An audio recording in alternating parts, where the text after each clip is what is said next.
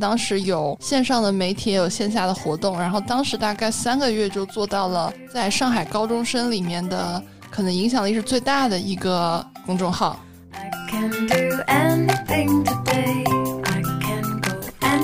就是大家对情绪的要求，我觉得真是越来越高了。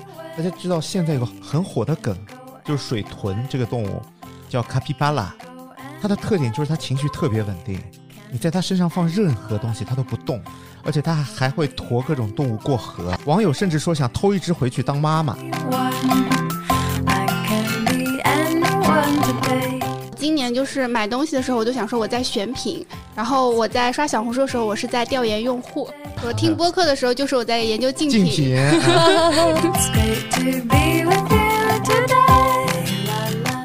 我当时八月份实习，有去过，比如说像东方卫视，然后也有去过地产基金，然后也有去过咨询公司，然后也有大概两年多的时间都在风险投资机构，然后从不同阶段的风险投资机构去有实习，包括还去了腾讯。做运营这块的实习，然后包括也去过互联网的创业公司等等。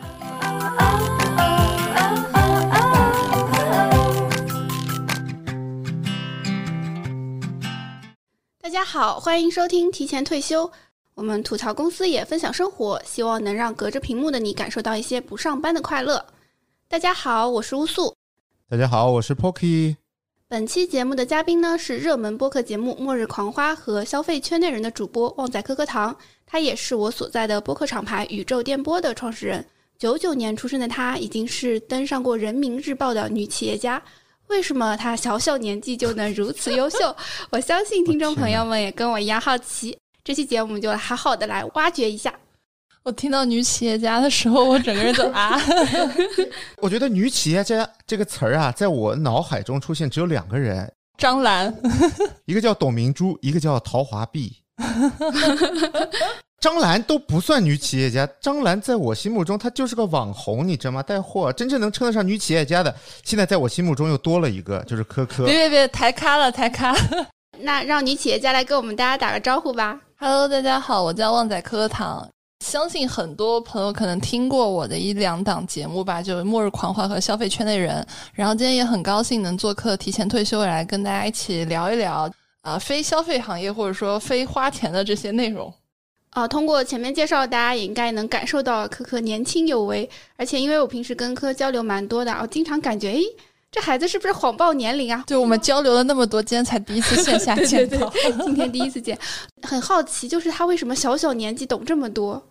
我见到科科第一次，我也觉得他谎报年龄了。他是不是把年龄报大了呀？就看上去比啊，这个看着更小一点。啊，你可真会说话，长得嫩吧？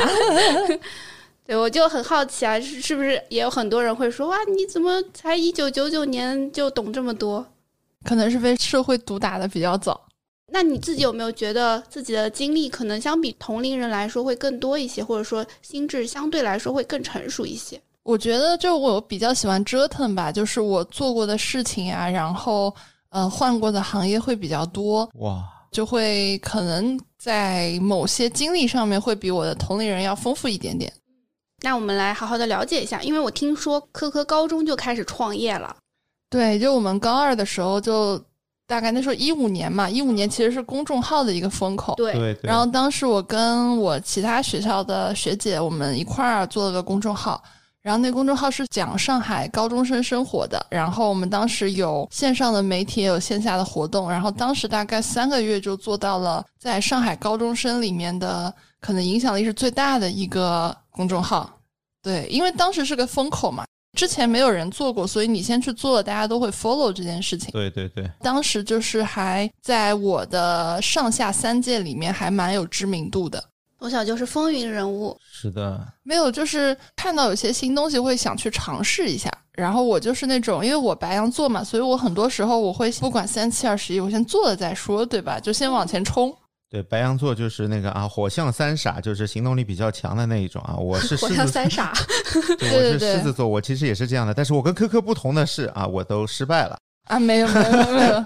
我也是狮子座，然后我也一五年开始写公众号，但是因为我们当时写的其实偏个人的，就没有像科科这样去想到做一个呃，可能是一个人群一个层面的对，去做一个层级的影响力，我觉得这个还是挺不一样的。对这个眼界感觉就不一样，对，格局就大很感觉大好多呀，真是。嗯，不是不是，可能因为我是个艺人。那会儿有没有尝试过其他的一些赚钱方式呢？呃，我当时其实读大学之后呢，除了实习之外，我会有一个爱好，就我很喜欢摄影。嗯，所以我大一的时候，就是我一开始摄影，我只是自己拍着玩。我当时我给我一个小伙伴拍了一组照片之后发朋友圈，结果大家点赞点了超级多，然后大家都说哇，原来你拍照还挺好看，就拍那种美少女写真嘛。然后就会有小伙伴说我能不能付费找你给我拍照。我当时就说啊，原来这玩意儿可以付费啊！就是我的这个技能原来是可以变现的，就大一的时候吧。然后我当时就尝试了一下，我就参考了一下，比如说现在市面上的一些摄影师的价格，然后包括他们的一些风格，我发现哎，我自己也能拍，然后都可以是吧？对，然后我就给自己定了个价格。我记得我当时刚开始拍的时候好像是六百一套吧，啊，大一的时候。结果没想到这个价格对大家来说就感觉是过他们，低了是吧？所以我那一天就是比如说收定金就能一天收非常非常多的定金。我后来因为定金收太多，我就开始涨价，就可能涨到八百或者九百、一千。最离谱的一个数据是我可能有一次一天的定金能收快一万块。哇天呐，光定金啊，大家听一听。但是我们一直听到一个关于摄影的话，对吧？嗯叫单反穷三代，摄影毁一生。要破产玩单反，对，但是科科居然可以从中赚到钱，这个很厉害。哎，都是小钱啦。就是我后来里面会有两部，第一部是我刚开始去当这种付费的摄影师的时候，我会觉得很好玩儿，大家会带着主题来嘛，就说我想拍个这样的主题，那其实是相当于帮助大家去圆梦的一个过程。明白了我觉。得这事儿很有意思。然后，但是拍到后来，大家会拿着你过去的作品说我要拍个一模一样的。我说那我这跟影楼有什么区别啊？失去了那种创作的快乐，所以我后面批量退了很多定金，就我说我不拍了，因为我觉得我做很多事情的出发点是好玩儿。但如果这件事情让我觉得它不好玩儿，以及它会让我觉得对这件事情就很疲惫的时候，我就不干了。对我觉得这也是我们白羊座的一个缺点吧，就是你很容易上头，也很容易下头。我觉得火象星座可能都是这样的，他喜欢一些可以就是快速产生一个正反馈的东西。是的，这个正反馈会给白羊座或者火象星座一个很强烈的去把这个事情做好的感觉，但是这个事情渐渐的，他没有一开始那些反馈的时候，没有达到更强的预期的时候，变成个重复劳动的时候啊，可能就会觉得要不还是再换一个东西玩儿吧。对，所以我们现在三个人都没有上班嘛。你看，我们在这个点坐在了这里。像这个其实算是从爱好转向商业的一个路径嘛。那为什么会这么早就开始接触商业、接触赚钱？这个跟之前的一些经历或者说背景会有什么关系吗？我觉得我不是一个主动接触的状态，是个被动的。就比如说我刚刚分享，我说我做摄影师是因为我很喜欢好看的人啊、事啊什么的。然后你拍了以后，人家主动来找你说我付费，你帮我拍。然后它是被动的，你知道哦，这玩意儿原来原来是一个是可以赚钱的。对，原来可以赚钱的。然后很多事情它是那种，就是大家会带着一个需求来找你，大家也会说，那你帮我解决这个问题之后，对吧？我们可以给你一些相应的酬劳。这样我才发现哦，原来就是是这样玩的。有需求有市场，而你在这其中担任了一个解决问题的人，那你就该赚这份钱。啊，是的，是的，我觉得我现在做的很多事情也都是这样的一个模式。就是做到那个程度了，顺水推舟，水到渠成，就有一些机会。对，我觉得这可能我不知道是不是，等会儿可能 Poki 老师帮我看个星盘或者什么的，就是很多时候他是属于机会主动来找我，然后我又是一个都想试试的人，就是机会留给有准备的人嘛。那我们白羊座是随时准备者，啊，我觉得就是科科可能给人感觉是一个啊比较外向、比较开朗，然后呢，在有过几次成功的商业案例之后，这个雪球其实就滚起来了。大家觉得你是一个这样值得别人信任你的这么一个人，对吧？你解决问题也解决的比较好，那么其实我觉得也是个强正反馈的东西，你也会变得更愿意去尝试那些新的东西，对吧？嗯，如果中间我举个不好的例子，就可能是你开始失败了，那你可能以后就会害怕这件事情。但对你来说，我觉得其实是比较顺利的。我们从科科的面相上来看，其实就是一切都是比较顺的那种。哎，但是我觉得我的思路一直是，就是我觉得世界是一个大的游乐场，对于胆子大的人来说，其实就是很多项目就虽然看起来很刺激，但是你不玩一下你会觉得很亏。然后很多项目玩起来需要门票，那门票钱就是你可能你自己赚钱的一个目的吧，就是你赚了钱去做一些体验性的事情。科科这点观点和我很像，我我一直跟别人说，我说世界是个大马戏团。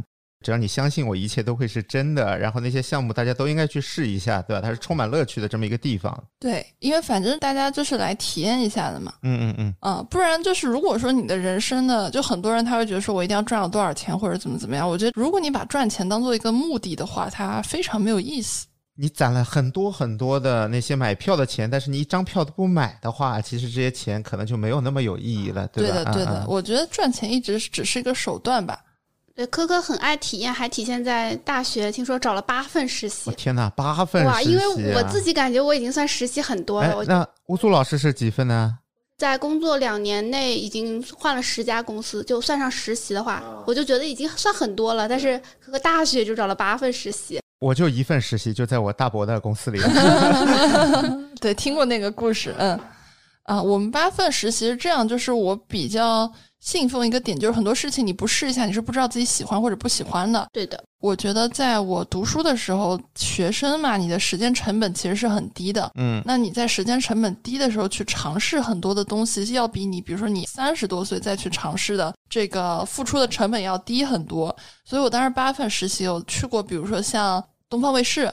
然后也有去过地产基金，然后也有去过咨询公司，然后也有大概两年多的时间都在风险投资机构，然后从不同阶段的风险投资机构去有实习，包括还去了腾讯做运营这块的实习，然后包括也去过互联网的创业公司等等。就你在一圈试下来之后，你才发现哦，我原来可能更喜欢去做一些零到一的项目，然后我更喜欢去把一个东西从无到有的创造出来，然后我不太喜欢一些大厂的环境等等。就试的时候，你才知道自己更喜欢什么。是的，而且我自己也觉得，就实习真的是一个性价比非常高的自我探索方式。因为实习的时候，人家不会在意你非常的 jumpy，就说啊，你这个公司待两天，这个公司待两天，对吧？都实习生，其实就还好。而且实习的话，就是进去的门槛会比较低。呃，就比如说一些大公司，或者说一些呃你没有经验的行业，其实你靠实习是更有机会去体验和尝试的。啊，如果有机会的话，其实多多实习还挺划算的。那想问一下，就是除了实习以外，正式的工作大概有经历过哪些呢？我其实正式工作，在我自己做公司之前是上过两个班，对，然后第一个班是一个做 dating app 的，啊，dating app 的一个增长运营的一个负责人，然后当时其实是一家创业公司嘛，然后我们大老板是一个很知名的一个互联网成功企业家，然后他因为个人爱好投了这个创业公司，所以当时给我们的环境就非常的轻松，他。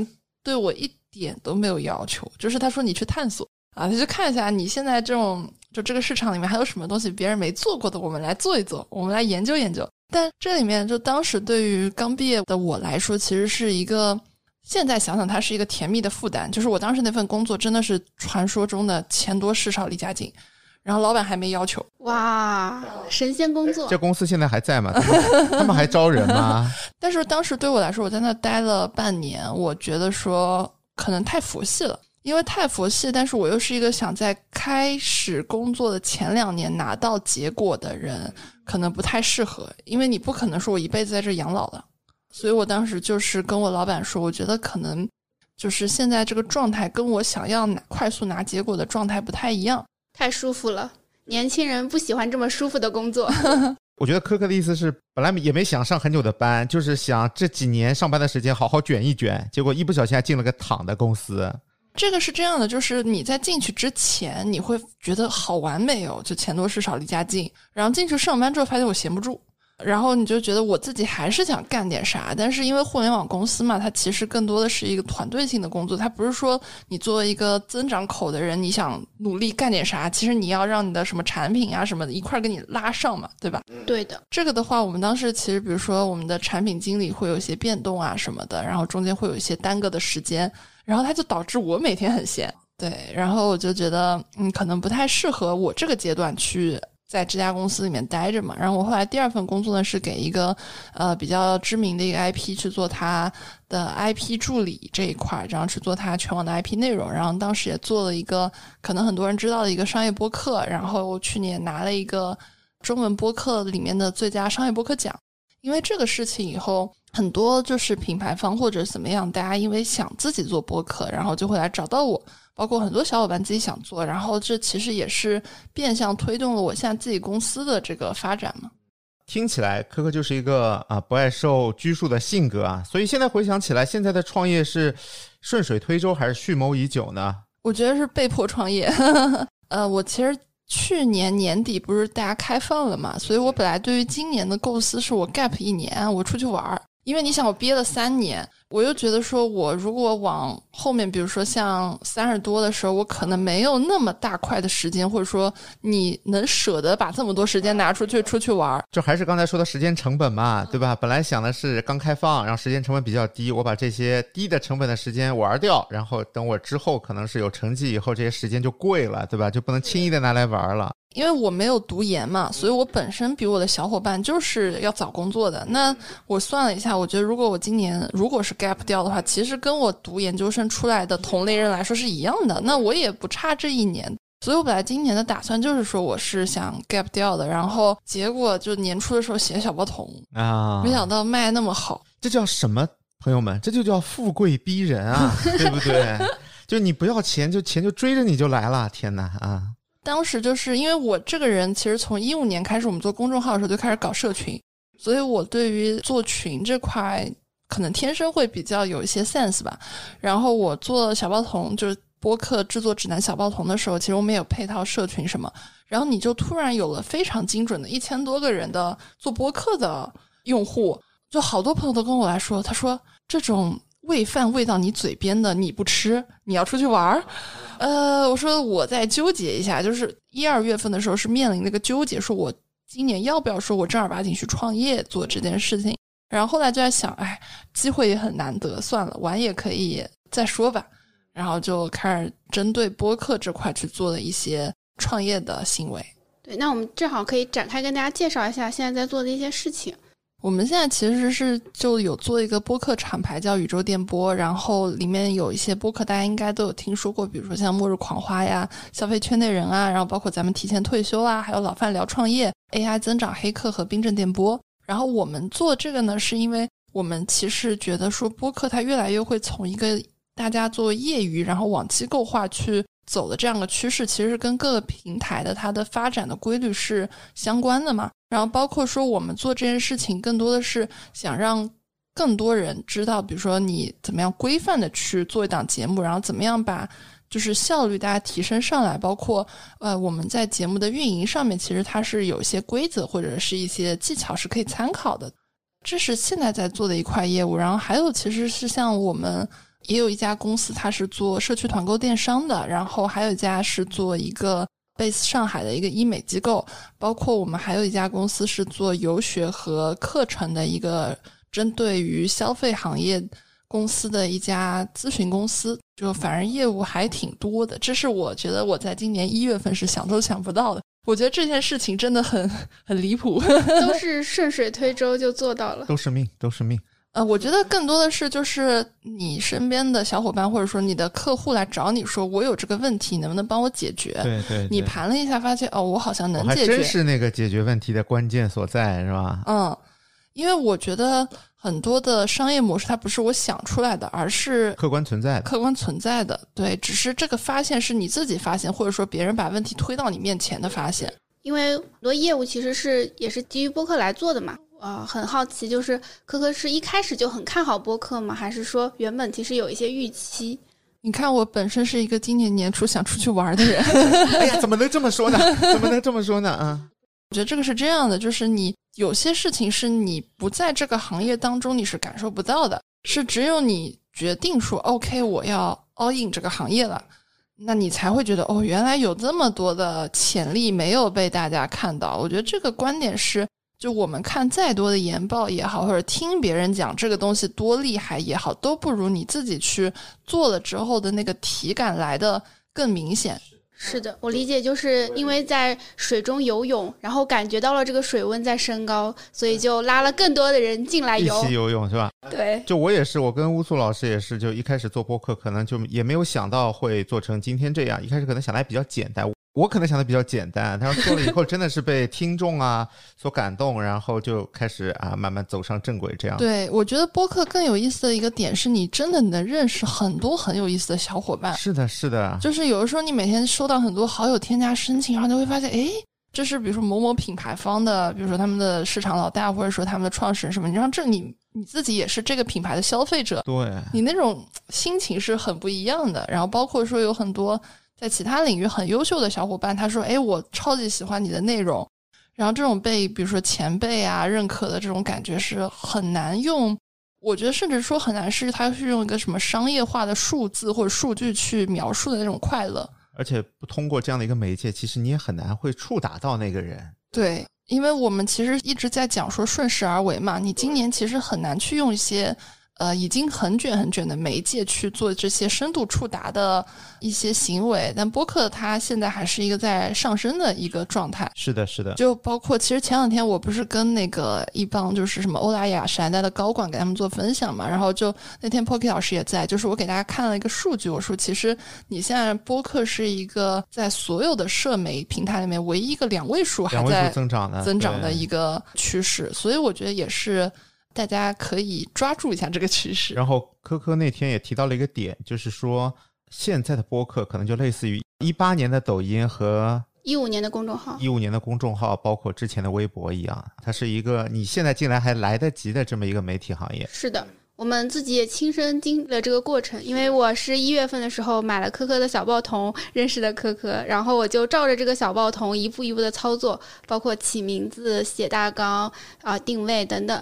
等一等，等一等，我我以为都是你自己想的呢，原来你也是买的课吗？啊，就是我们共创了这个内容，有老师引路，我可以少走弯路。从零到一想当然也可以，但是实际上做任何平台都是有一些可复用的逻辑。然后像播客的话，因为像科科他在呃自己有过做播客的成功案例，然后又总结了一些方法论，我觉得去买现成的内容，我可以少走弯路。嗯。自己当然也可以研究，但自己去趟这个路嘛。我觉得没有必要花时间成本。我今年买了非常非常多大家的专栏啊、小报童啊什么的。我觉得向有结果的人学习吧。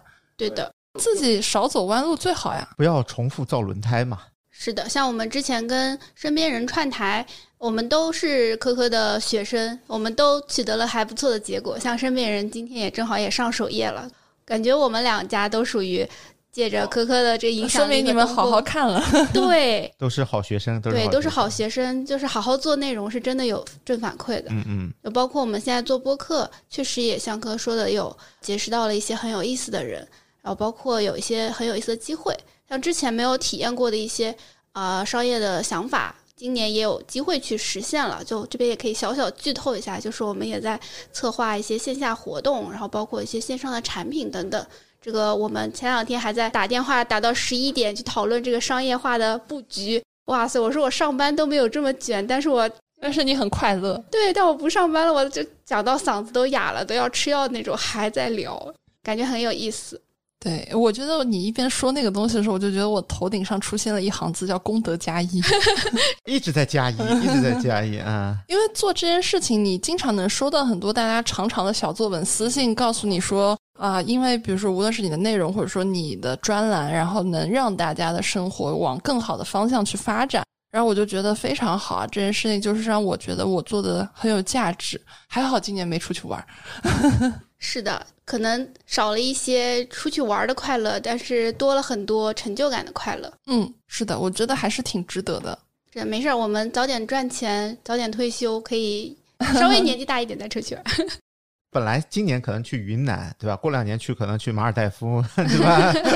可以可以。那从刚刚经历当中，相信大家也能感受到，就算抛开科科的这些履历和光环，他本人也是很鲜活、很耀眼的存在。然后我身边很多小伙伴也都很喜欢科科嘛，所以就。替大家来问一些对于科科本人比较好奇的一些问题。第一个就是科科其实是一个艺人，就是一个节点型的人，就比较社牛啊。认识的很多人质量也很高，而且他们不是泛泛之交，就还是会有一些深度的链接和合作，这个就很让人羡慕。很想问这个是怎么做到的？就是你跟人家合作的任何一件小事，都让别人对你留下了靠谱的这个印象，所以大家就会有。大的一些项目或者合作的时候，都会第一个想到你。我觉得这个是我从一五年开始做第一次创业到现在一直在做一件事情，就是我一般不太会很容易答应别人说我去帮你做一件事情，但是如果我答应你的话，我一定会帮你把这件事情做到最好，对，做到就是我能力范围里的最好，你让别人觉得你很靠谱。因为我自己其实我看合作伙伴也是这样的，就一般都是我们会从一个很小的点去合作。如果这个很小的点都合作不好的话，那我会觉得我后面大的项目也没有办法跟你一块儿做。我觉得这是我自己的一个看人的观点吧，就是我还是相信人之初性本善的，在坑我之前都是兄弟。我跟科科的看法是一样，我觉得做人最低的标准是不给别人添麻烦，但是做人最高的标准就是靠谱。靠谱两个字非常非常难。因为你只要有一次小小的不靠谱事件，比如我迟到，那么大家在心里就会对你打上一个标签。以后乌苏老师经常提醒我不要迟到，Pocky 老师今天 Pocky 老师提前半个小时到，提前半个小时就到了啊，真的很难靠谱啊。对，但是迟到这件事情，有的时候它是可能是不可抗力因素嘛。那我们也是 case by case 来看。但如果这个人一直迟到的话，那其实还是可能大家在想心里要打一个问号的啊。是的，那就是刚刚提到的，其实是你从每一件小事上去。培养你靠谱的气质，让人家可以放心的把事情交到你手上。这个呢，我自己感觉我还是能做到这一点的。但我是一个 I 人，就是我比较宅，比较内向。像我们都这么久才第一次见面，就是可以看出来我有多么的不爱出门、不爱社交。所以我会比较好奇的一点就是，如果说有一些想认识的人，我觉得很靠谱的人，那有什么方法我可以去，比如说主动认识他？就是可以链接到他，产生一些合作。像这样的情况，如果是科科的话，你会怎么做呢？呃，我觉得一般来说，就是我如果特别想去认识一个人，那我可能会去想说，我能给这个人带来什么？因为我觉得不想浪费别人的时间嘛。然后我一般都是，比如说，如果我想认识呃这个人，然后我会说，那啊，我先跟他讲一下我的个人情况，对吧？然后我觉得我可能在某些方面能给你提供一些帮助。然后我想也跟你讨论一下，在你熟悉那块领域里面，我感兴趣的问题。然后与此同时是，就是你就请大家吃饭嘛，对吧？就看那个人的时间，如果他有时间，你就请他吃饭；如果他没有时间，你说那我请你喝一杯咖啡，或者说怎么怎么样，就主动去邀约嘛。因为这个事情你这样想，就是邀约成功，对吧？你达成了目的；邀约不成功，你也不损失啥，就大胆的去发邀约会更好。我感觉你刚才说的呀。就对乌苏没有什么用，他本来就是个 I 人，他就是不敢发这个邀约。其实不是，不是像我跟科科认识、深度链接，其实就是因为我主动找他进行项目合作，而且我确实是这个思路。对，我觉得这个其实是一个非常可复制、非常实用的一个路径，就是当你想要去认识人、想要跟他产生深度链接的时候，还是需要主动一点。对，首先你要确实是对他感兴趣，对他很了解，然后也觉得自己有一些就是价值是可以双方交换的，这样的前提下。尽量的去主动，像我这么哀的人，我都愿意主动，就说明科科真的很值得。而且你不觉得这面其实透露出，我觉得我自己还蛮好玩的一个点，就是我跟乌苏老师真的就是我们可能从一月份开始有个小合作，一直到现在七八月份，我给乌苏老师打了不知道多少笔钱了，我的连他面都没见过。是的，是的，这个事情我也觉得，可能我这个人就是这样吧。愿意相信别人，在被坑之前都是好兄弟嘛，是吧？因为我不想去花很多的时间去判断这个人好或不好，因为我觉得没必要，就大家世上见。觉得科科这点也跟我很像，就我朋友经常说我这个人太乐观了，说我想什么事情总是往好的方向想。我说，因为我够乐观，所以这件事情就算不好，起码前面百分之九十的时间我是快乐的，最多最后被坑一下嘛。但如果我悲观的话，我每件事都想得很复杂，很复杂，那他最后结果可能虽然成功了，但是我百分之九十的时间我是不快乐的，对吧？啊，那不如往好处想嘛。对，我觉得反正快乐最重要嘛。是的，我还以为你们会夸夸我说，因为乌苏老师是一个让人不见面就很放心的人。是的，是的，是的，是的，是的，是的，是的，乌苏老师是非常靠谱。对对，非常靠谱。我跟乌苏老师其实也见的不多啊。是我跟 Pocky 老师是快要离职的时候认识的，然后还一起做项目。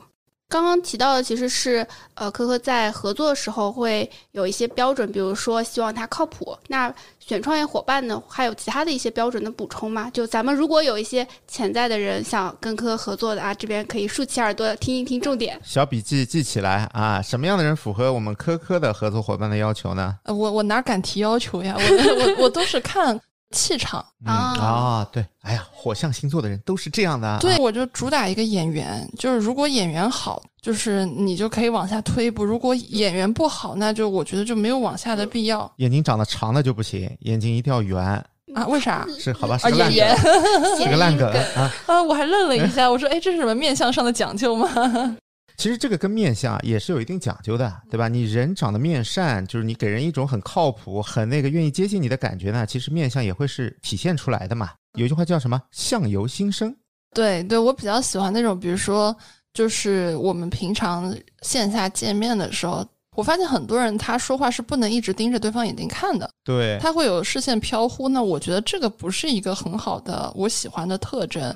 就是我觉得我的很多的点是基于小细节，然后去判断，然后包括说这个人情绪稳不稳定啊等等，更多还是看演员吧。然后如果说我，比如说我一开始我觉得这个人跟我演员挺好的，然后我们可能有一些小小的合作，但是最后可能这个合作并不是什么愉快，那我只能说我瞎了嘛，对吧？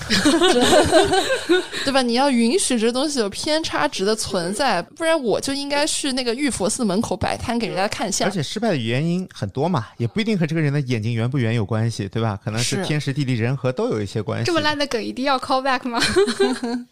那在招实习生或者说是招自己团队小伙伴的时候，有什么标准或者是要求吗？我有个实习生，我跟他合作一年多了，我至今没有见过他。看来他跟我一样的靠谱。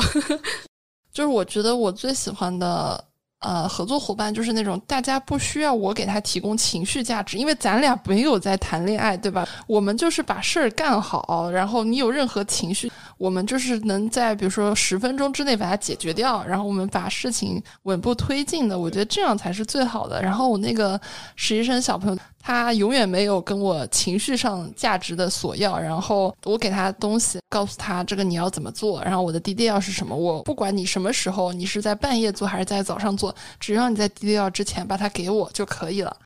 成年人应该能够消化自己的情绪，不应该过多的去散发负能量。我我是这么觉得的，所以我也从来不会传递负能量这些东西。我看到别人通常都是以夸奖为主。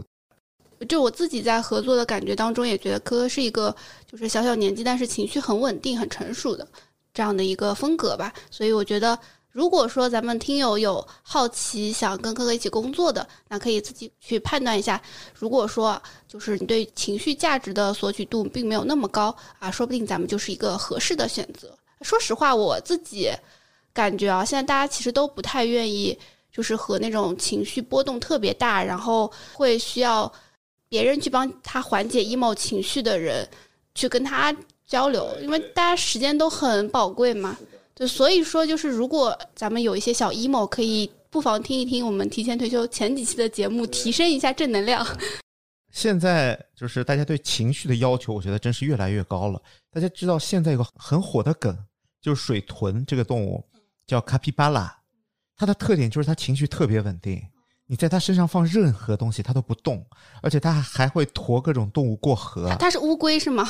水豚长得有点像马那个在水里的，网友甚至说想偷一只回去当妈妈。啊，就他妈妈情绪可能不太稳定，就是大家对情绪稳定的要求啊逐年增加。这好的好的，我的段子说。哎，但是我觉得长得好看的人情绪不稳定一点也没事我觉得一个人的容貌决定了你对他的宽容度。啊。是的，好看的话，你会更能宽容他。哎呀，哇，他还会发疯，好可爱哦！想想，哎呦，算了算了，好看就就好看了，就是？好看的人发疯，人家叫疯批美人，对吧？啊是的，不是，我觉得我这么看脸，主要是因为我上身是天秤座，我就很看脸，就随着年龄的增长，越来越像自己的上升星座。对，还有一个很好奇的问题啊，因为就是如果说听友朋友知道科科的话，应该知道科科其实是极客的顶流，就表达欲很强，而且每天在极客会发很多内容，但是呢又不会让人觉得很刷屏。因为我自己啊，就是经常看到，诶，他们那里面有科科，我点开看一下，然后底下会有条相关的推荐。还是他的内容，我就会点进去，诶，一直看，一直看，每条我都忍不住点赞，我就觉得我自己像一个变态，就是怎么连着点赞呢？你是网络小姨，这种给对方每条都点赞，然后去找以前的点赞，这种对女性来说有点可怕，你知道吗？还好还好，习惯了习惯了。所以我忍住嘛，就是我，哎呀，好好有意思啊，但是我不能再点了，我已经点了三条了，我就这样，所以就也很好奇，就是哥哥平时发这么多动态，大概灵感来源是来自哪里？我觉得我的极客就是我的 Flowmo，就是很多人他会把自己的一些碎片想法往 Flowmo 里面记嘛，但是因为我这人可能是个艺人吧，我就很随便，我觉得。这个东西想到了，我发出来，如果有人跟我能产生共鸣，或者能产生一些新的一些呃 chemistry 或者一些新的火花来说，也是功德一件，对吧？然后就我就会发出来。然后我其实很多人会跟我说，他说看我的极客有种养成的感觉，就是因为我玩极客玩特别早，大概是大三的时候开始玩，但我现在已经自己开公司了。就你想从一个大三的时候还是一个实习生小朋友，然后他当时发的东西。也很喜欢每天发嘛，对吧？然后再到你现在作为一个可能公司的老板，然后你会去发的一些东西，对于如果你从大三就关注我的人来说，他会觉得我靠，好有意思啊，养成系的快乐。这粉丝有种亲妈粉的感觉，对对对，我现在就是这种心态。对，就是我有很多网络干妈和网络小姨。哇，这个就是对了，对上了，对上了。对，然后大家就会觉得还蛮好玩的。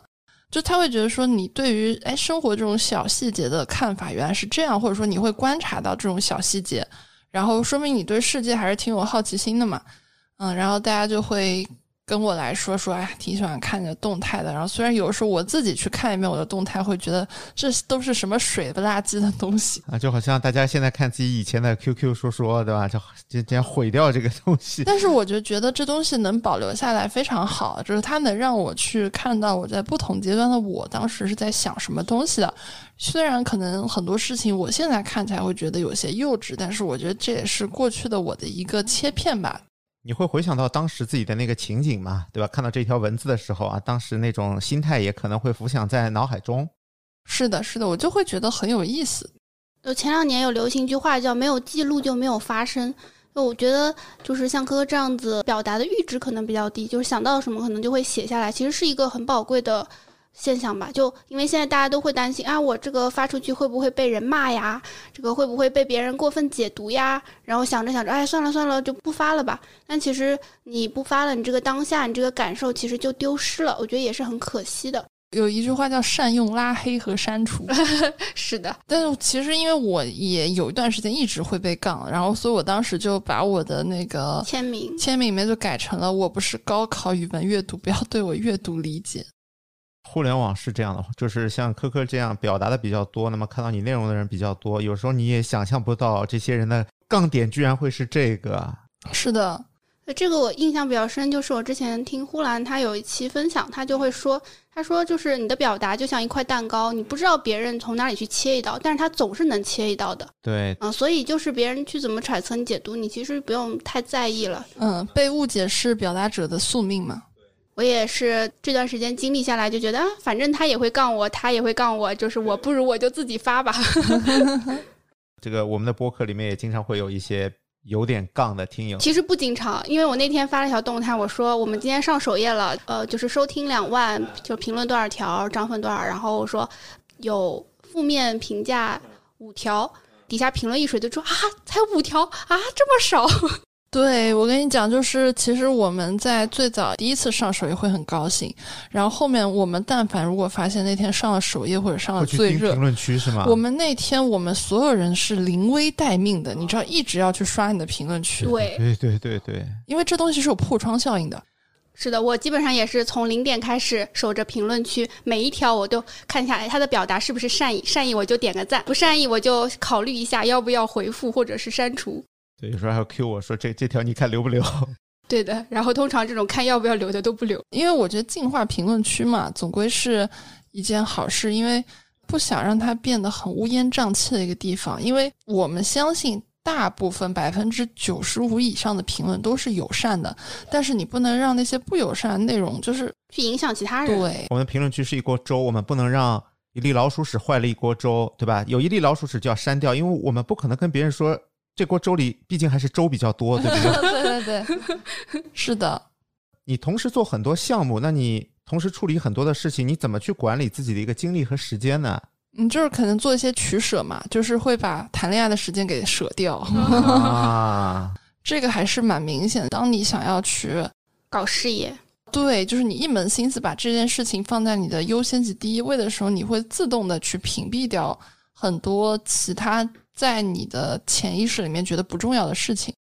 这个很像当代女性的一些看法，就是经常我们群里听友也会说，我不要桃花运，我就想发财，就想要财运，不想要桃花运的感觉。这年头谁还去拜感情呀？都是谁谁谁还去求姻缘啊，呢？是不是？都是财神对吧？啊对，我那天去超市有一个那个薯片，它是做成了那种呃好运签的样子，就是有什么求姻缘的签、求事业的签、求暴富的签、求姻缘那个签，满的，满的，另外的都快没了，很符合现在年轻人的一个需求。因为我这个人做事情，我的思路是这样，就是我知道同时有很多件事情在等着我去解决，然后我就是直觉会告诉我哪件事情是最重要的。对啊，直觉就很准嘛。啊、对，我在还有一档节目，就是那个《今夜解剖人类》里面有跟他们聊过嘛。我觉得很多事情就是你拖着拖着，你突然发现不用你去解决了。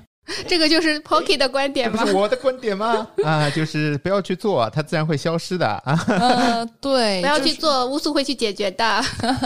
怎么可能？乌苏现在就天天催我，乌苏老师啪给我列个行程出来，然后让我按着去做。对我现在已经没有办法拖了。啊可能就是 MBTI 里面，就是我是那种 J 人，就是我一定要把这个事情安排的妥妥当当，不希望他等到就是快要爆炸的那一刻再去解决，因为我很容易，就是我其实还挺容易情绪波动的嘛。就如果他快要到爆炸那一刻，我可能就会跟着情绪起伏比较大，所以就评论区我也是尽早干预。我也是 J 人，然后在工作上很多人会说我很 push 的人，嗯，对的，对的，我也感受过。就还好吧，我觉得就是你为了让这件事儿完成嘛，就是我们抛开情绪来说，对吧？我们的目的都是为了让这件事情做完。就是效率导向，我会比如说有的时候跟我的合作伙伴，就是我太过 push 的时候，我会 push 吧，然后过十分钟想想，哎呀，刚刚是不是太凶了？然后跟他去说，哎，我刚刚只针对事儿，没有针对人啊，怎么怎么样？这个很像乌苏呀。这就是我们的一些管理手段对。对对，我 我这个不是针对你啊，我是说这个事情。我说没事没事，我 我相信 Pocky 老师也是一个成熟的职场人。我情绪异常稳定，是不是啊？是的。我现在越看他越觉得他像水豚。是我们的互联网妈妈。是的，而且就是我因为太过 push 会被我的合作伙伴说我是妈。哎，那可可，你比较典型的一天的日程安排是什么样的？你刚才说了嘛，你的直觉会告诉你什么该先做，什么后做。那你一般是怎么安排你的一天的行程的呢？我的每一天其实都不太一样，但是我的每一天都会很满。我有个习惯，就是我会去设自己的日历嘛，然后我因为比如说我们大部分的办公是在飞书上，所以我的飞书日历上你可以清晰的看到我过去可能从正式创业三月份多一点，然后到现在八月份这五个月的时间，我每天的行程都是满的，从早排到晚。然后有的时候，比如说当你在外面的时间比较多的时候，比如说你要见人，或者说你要去跟一些合作方谈事情，那我总得工作嘛。因为其实我自己做两档节目，我自己还都是制作人的角色，所以我都会半夜回家工作。所以很多小伙伴，比如说找我，他说：“哎，你现在在干嘛？”就比如说十点多钟或者十一点问我，我说我在加班。哇，这就工作时间都很满，而且基本上全天都是围绕你的那个现在创业的一些内容展开的，是吧？啊，对的啊，，那也的确是没有时间谈恋爱了啊。就很极端。本来今年是要 gap 去玩的，对，完全相反了。结果卷到就是我觉得比我卷多了，因为我之前也看过科科的日程安排嘛，真的就是一个小时接着一个小时，一个小时接着一个小时的排满了。创业的人其实是这样的，我们其实也是这样的。就比如说，我从来不在乌苏面前透露我打游戏的任何细节，不然一定是一句啊，你还有空打游戏啊？啊！字里行间能就我，们在听友群里说一句哦，我最近在打这个游戏，哦，我说我也在玩。乌苏老师马上去，你还有空打游戏啊？这个播客剪了吗？我说。或者说 Pocky 在群里面回复，我想说哈、我们这个节目马上要上线了，你还没剪完，你咋还有空回复的？但我觉得我还是想要让大家劳逸结合一点，因为我觉得我这人的性格吧，我觉得很多事情是真的是推到你的面前，然后让你去做的，然后你就每天就像一个海洋上有很多的泡泡突然冒出来，对吧？然后这个泡泡告诉你说：“快来看看我。”另外一个泡泡说：“你看我也很美丽，我也很大，对吧？你来关注一下我。”然后就是在这种情况下，因为我这个人的性格吧，我又想什么东西去试一下，所以你会比如说有一段时间给自己密集的堆了很多事情。然后那个时候你就会突然就，你就很想说啊，我好想休息啊，或者怎么怎么样。但是真的让我休息的时候，其实我闲不下来。我会觉得我今天很空，什么都没干，对，会有一种什么都今天什么都没有做的感觉。其实就是一些充实感，其实也是必须的，我觉得。是的，是的，真的让你玩一天游戏，你也很痛苦啊！就因为那个东西它就变成工作了啊。，嗯，对的，我觉得还是劳逸结合会比较好。是的，是的。那有会有比较累的时候吗？比较累的时候，你一般会怎么来给自己充能或者休息呢？放松自己的心情，这样。一般就会分，比如说，如果我时间多的话，你可能会去呃找一个喜欢的酒店躺一天。你纯粹说我就是把自己从工作环境里面抽离出来，当然还带着电脑，只是说你换一个更舒服的环境，换个地方上班，对吧？然后买买东西啊什么的。然后如果时间短的话，就是刷刷小红书啊，刷刷抖音啊，就是你就彻底的，你知道这东西不好，对吧？它是个垃圾信息，但是它能给你提供短暂的多巴胺刺激，让你觉得，嗯，就我就就浪费一下呗，对。买东西是真的能让人快乐，真的。就工作累的时候，我就打开淘宝，这是真的能够让人快乐的一件东西。而且最快乐的其实就是你买了，但是它没到的那段时间。等的快乐。对对对，它真的到了，你就也就丢在那儿了。我今年就是买东西的时候，我就想说我在选品，然后我在刷小红书的时候，我是在调研用户，给自己找了一个理由。对我就啊玩的心安理得。这个垃圾时间忽然从有害垃圾变成了可回收垃圾了。我听播客的时候，就是我在研究竞竞品。啊，但是我我其实比如说我去刷一些社交软件什么的，我真的不会去刷那种说我想学到啥，我的目的就是我是来放松的。就就是来放松的。所以我的抖音和我的小红书现在被我调教的只有帅哥美女和猫猫，没有其他东西。我一直说，在抖音上比猫猫可爱的只有抖音上的擦边小姐姐了。这个是真的能够带给你快乐。我以前我也不知道自己喜欢什么样的女孩子，但是抖音他知道，他给我推的都是我爱看的啊，每个都点红心。就必须点红心啊！就我要让她记住好吗？这个我喜欢的，下次还推啊。对，谢谢各位菩萨。嗯、那如果说呃有听过《末日狂花》的小伙伴，可能也会知道，科科其实还是一个带货小能手啊、自己本身也是爱买买买，有很强的这种向朋友安利的能力，所以也很好奇，就是科在带货这件事情上面有没有一些方法论？毕竟我们现在都说销售是一项商业的必备技能嘛。我觉得是没有技巧，全是感情。就是因为哦我在做《末日狂花》之前，我因为我自己那个专栏里面有写嘛，你做任何内容都是从自己出发。然后我是一个在很小的时候就很喜欢给我的小伙伴们去安利好东西的人，而且大家给我正反馈说：“哎，你上次安利我买的东西真的很好，我会很开心。”播客只是让我把这个点放大而已。然后，然后其实我的安利很多时候听起来是没有什么功利性的东西的是吧？嗯，一个是没有功利性，一个是不专业，它纯是我个人的感受。就是我告诉你说，这个东西在这个场景下，我就觉得它很完美。嗯，这种其实很像脱口秀啊。我一直说脱口秀的那个情绪表达呀，要重于文本，就是你的情绪是真的能够通过声音和文字传达给你的听众和用户的。你跟他说这个东西哇太棒了，这个东西如果你是真心的话，他是可以感受到的。就我觉主得主打一个真情实感。对对，主打一个全是感情没有技巧嘛。对，因为我觉得真正有技巧的，他只能让你做到六十分。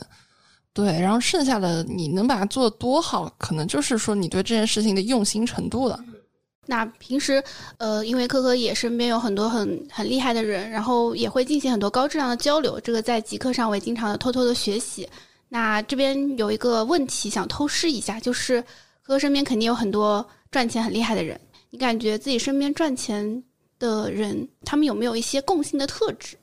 嗯，共性的特质就是他们都很爱学习。哦，对，就是大家对于新的趋势、对于新的东西，都是一种不是封闭的心态，都非常的开放，对吧？然后甚至说你不耻下问嘛，不会因为说这个人比我年轻，我就不好意思向他问问题。然后大家都是一种平等交流的一个状态，去跟你讨论一些我们现在发现一个新的事物、新的一些方法等等。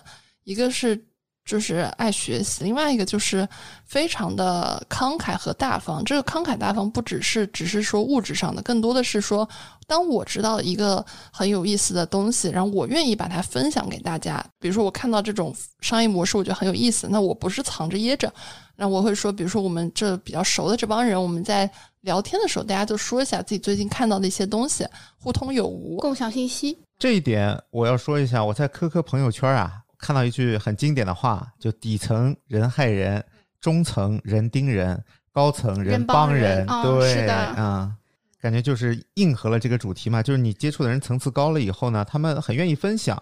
这个分享其实就类似于我们在另外一期节目说过的布施，对吧？除了钱的布施以外呢，还有法师，我把智慧给你，还有无畏师，就我帮你渡过难关之类的东西，其实都是一个能够帮自己积德和让自己更有钱的方法嘛。嗯，广结善缘嘛广。结善缘，没错了。对的，而且这个其实也是呃，我一直很强调让大家多表达嘛，因为表达就是能带来无论是影响力也好，还是信息交换也好，是非常有帮助的。比如说我之前小的时候喜欢写教程，然后我写教程呢，更多是基于我自己研究过的一些方法，我就把它分享出来，然后评论区就会有人跟我说你这个方法不够好，我有个更好的方法。我当时心态不是说哇你厉害你牛逼你不要你不要来烦我，我说哇塞又有人来免费教学我了，啊对对对对快让我学一学，就很开心。是的，这个怎么有点像网上套路的方法啊？八千块以下没有好的电脑是吗？哎，对对，就是这个，就是 你问大家八千块能买什么电脑，别人会回你，哇靠，你个穷鬼，八千块还配买电脑？但是你说我就不信八千块以下有好电脑，大家都开始给你出主意了。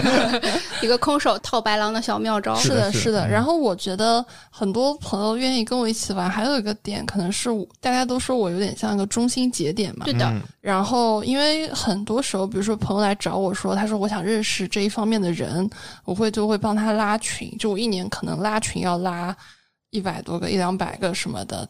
因为我觉得我可能自己对这行不懂，但是我知道有人懂，那我只是做的是帮你们连接一下，然后你们能合作出来啥或者不合作出来啥，我觉得我暂时没有这个义务去盯，对吧？但是我能做的是我顺手拉个群，呃就很愿意分享自己的一个人脉嘛，对吧？其实找人也是一件很难的事儿。对这点我也是从哥哥身上感受到很强的，就是有的人他会觉得啊，这是我的人脉，如果说我给介绍给你啊，你是不是得给我返佣啊、分成啊什么，都会觉得啊，这个就是未免也算得太清楚了吧？事儿还没成呢，是吧？毕竟、啊、对，但是受科科影响，我现在是觉得，就是让我的朋友之间产生链接和合作，其实挺好的，对他们真的能做成事情，他们是会感激。他们会记得你的，对吧？并不需要你真的去跟他算，说你这一单给我返多少佣。太计较的话，反而会觉得这个人太功利。而且，如果你那个朋友靠谱的话，他真的做成了，他会来感谢你的，就不用你去主动说的。是的，是的，是的。所以我现在也是，就是通过这样的方式，我觉得今年自己的格局也有所打开，就也非常感谢科科带动我、影响我。对，我觉得反正这件事情就还挺好玩儿，就很喜欢组局嘛。然后组局拉群、拉社群也是这个道理。就我们拉消费圈内人的群，就我们进群的筛选标准很严格，然后也会有严格的群规让大家进群介绍，然后也有很多人他们通过这个群找到了自己的合作伙伴，或者说有了一些小小的合作，然后他们就会来跟我讲，我就觉得哎，我自己做这件事情还蛮有意义的。是的，我们乌苏老师这个筛选进群的标准也挺严格的啊。筛选过的群友在群里面是的确能够互相产生一些内容的，他们会互相交流，对吧？而不仅仅靠我们来去想出个话题啊什么，他们自己会进行一个非常正能量的交流。我觉得这这点特别好。对，就昨天我们群里有个小伙伴还说，就说就是他买了我的那个小红书专栏嘛，他就说发现你专栏里面的用户质量特别高，就是大家会在里面真的讨论出一些内容，是的，是的，是的，经常会讨论一些话题什对，么的对互。相去提建议，都提的很真诚，然后真的是能做出结果。哇，他们做的结果比我厉害多了。他们说感谢乌素提供的专栏，我想说我做了啥？我配吗？我就一直在观察，你知道，我还在收集我学习的素材。我觉得我快成功了，已经很接近了啊！最近我又学了很多啊。对我觉得成年人是不能改变，但是可以筛选的。是的，是的，嗯，还有一个问题啊，就是因为哥哥也做了很多的项目，然后包括也因为消费圈的人其实也会看很多的生意模式嘛，就是对于什么样的生意算是一个比较好的生意，有没有一些自己判断的标准呢？站在我现在这个年龄去讲一个判断标准，其实是比较班门弄斧的。那我只能根据我自己的个人经验来给一些小小的判断标准。就是其实回顾我今年这一年的可能一个创业历程，我觉得很多是，当你发现一个需求请你能解决的时候，你就能赚到相应的钱。嗯嗯对，但是不要硬觉得那东西是个需求。很多需求是，如果他有，然后你又是这个行业里面人家认为你能解决这个问题的人，机会会自动来的。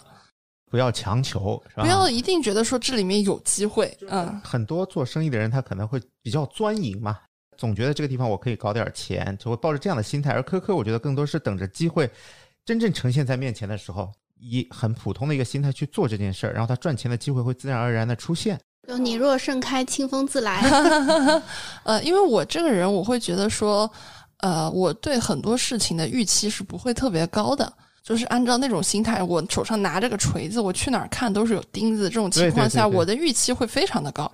那很多人的不开心的来源是预期和现实之间的矛盾，矛盾过于的大。那这个事情，因为我做很多事情的出发点都是我开心就好。我因为我家里是做生意的，其实我并不觉得说我需要去靠做某一件事情去赚钱去当我的第一动力嘛。那我会觉得说这事儿好玩，对吧？我愿意做，然后做的过程中我能认识很多小伙伴，赚钱只是你这个你在做一件对的事情的一个奖赏而已。啊，就要讲脱口秀一样，加了很多脱口秀群，脱口秀群里面有很多人，他们想通过脱口秀来改变命运。改变命运真的是这样，就包括上脱口秀大会那样，有一个送外卖的南瓜。那么有些很多人是看了这个，他觉得能改变命运，他就很用力的来做这一行。但是当今年出事儿以后，你会发现这些人都不说了。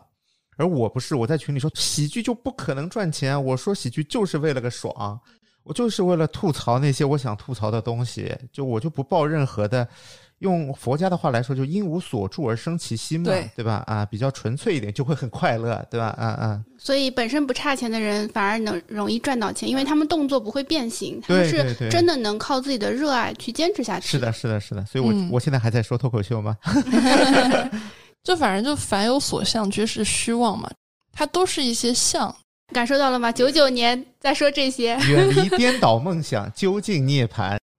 因为科科其实也做了很多从零到一的事情嘛，比如说从零到一做这个宇宙电波的厂牌，那其中有调动了哪些资源，或者说用了哪些牌，这个是可以分享的吗？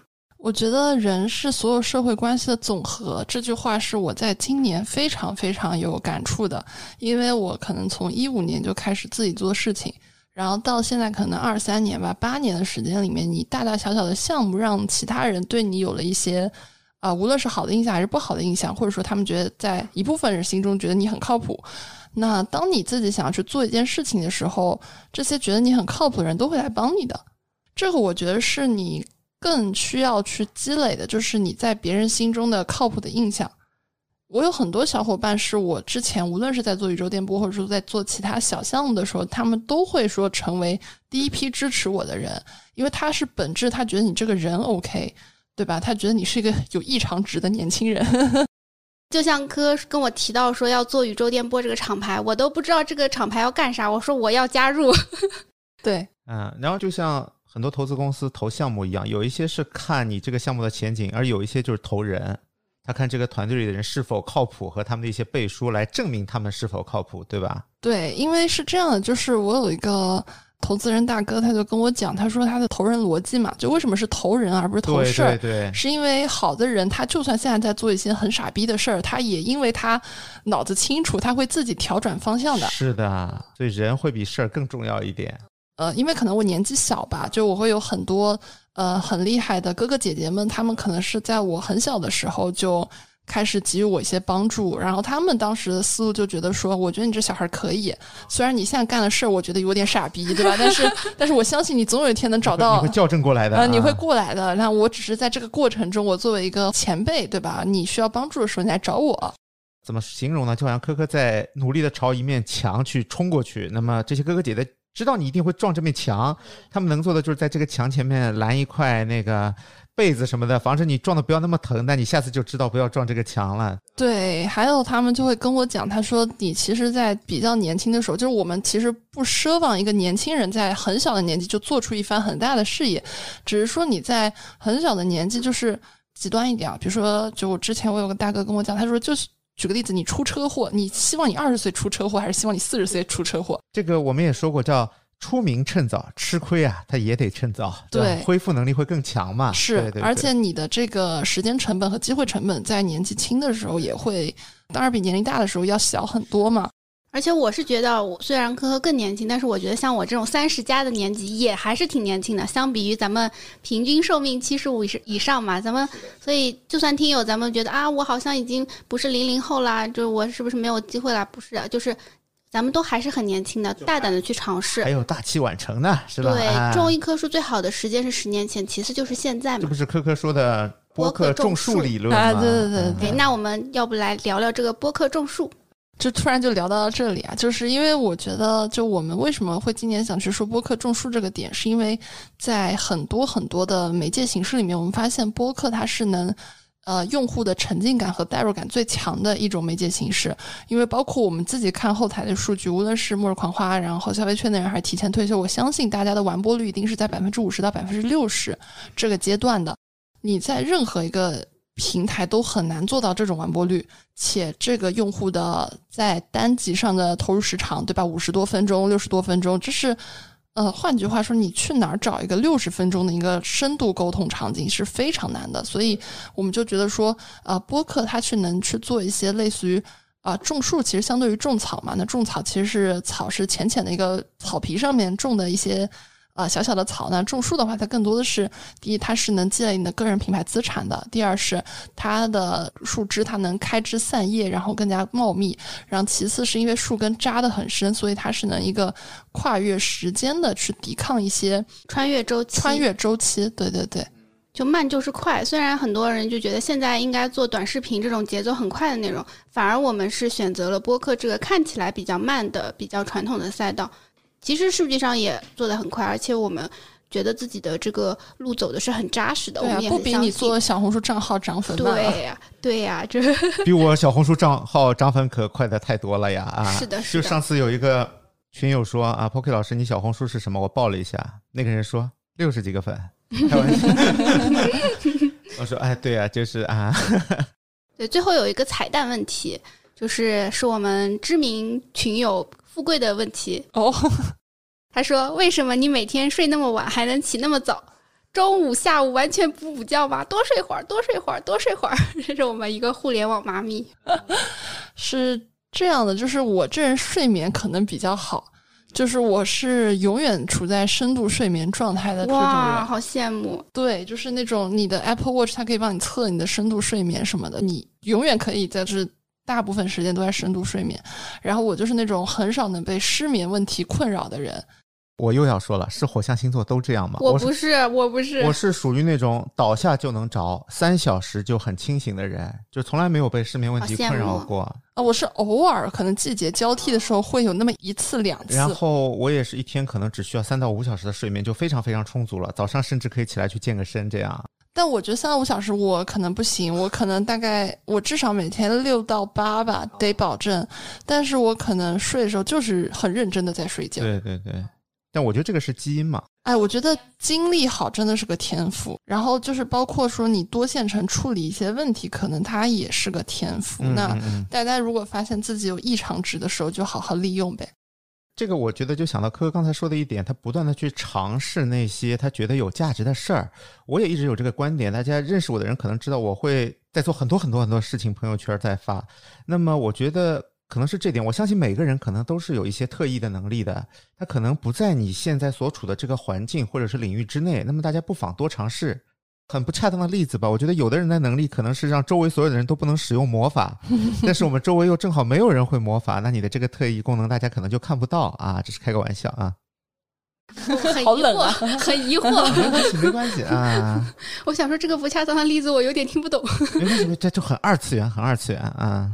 就像很多人会问我说：“哎，现在什么赛道赚钱？”我就想说，什么赛道赚钱跟你有啥关系？你有这个资源去接住吗？就是不要去想说啊，我要去找钱多的地方，我要去看别人做什么好做，就自自己也想去做，而是你要看你自己能做好什么事情，再去生发出一些机会。我觉得这个是今天科科给我们分享带来的呃非常核心的一个观点。是。的，是的。好的，那我们呃节目差不多到尾声了，就看看最后科科有没有什么想跟大家说的。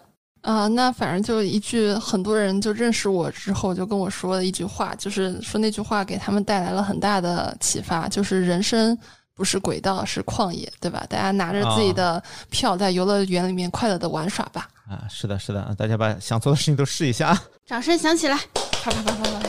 因为这句话也是我们播客的介绍。对对对对啊，对的，那我们就呃非常感谢科科今天给我们带来的分享，然后希望对于大家有所启发，欢迎大家在评论区给到我们一些鼓励，给我们一些正反馈，让我们能够更好的坚持下去。一个评论不要钱，但是可以让大家开心一整天。耶啊，是的，是的是的啊，好的，那我们就到这里啦，大家拜拜大。家拜拜。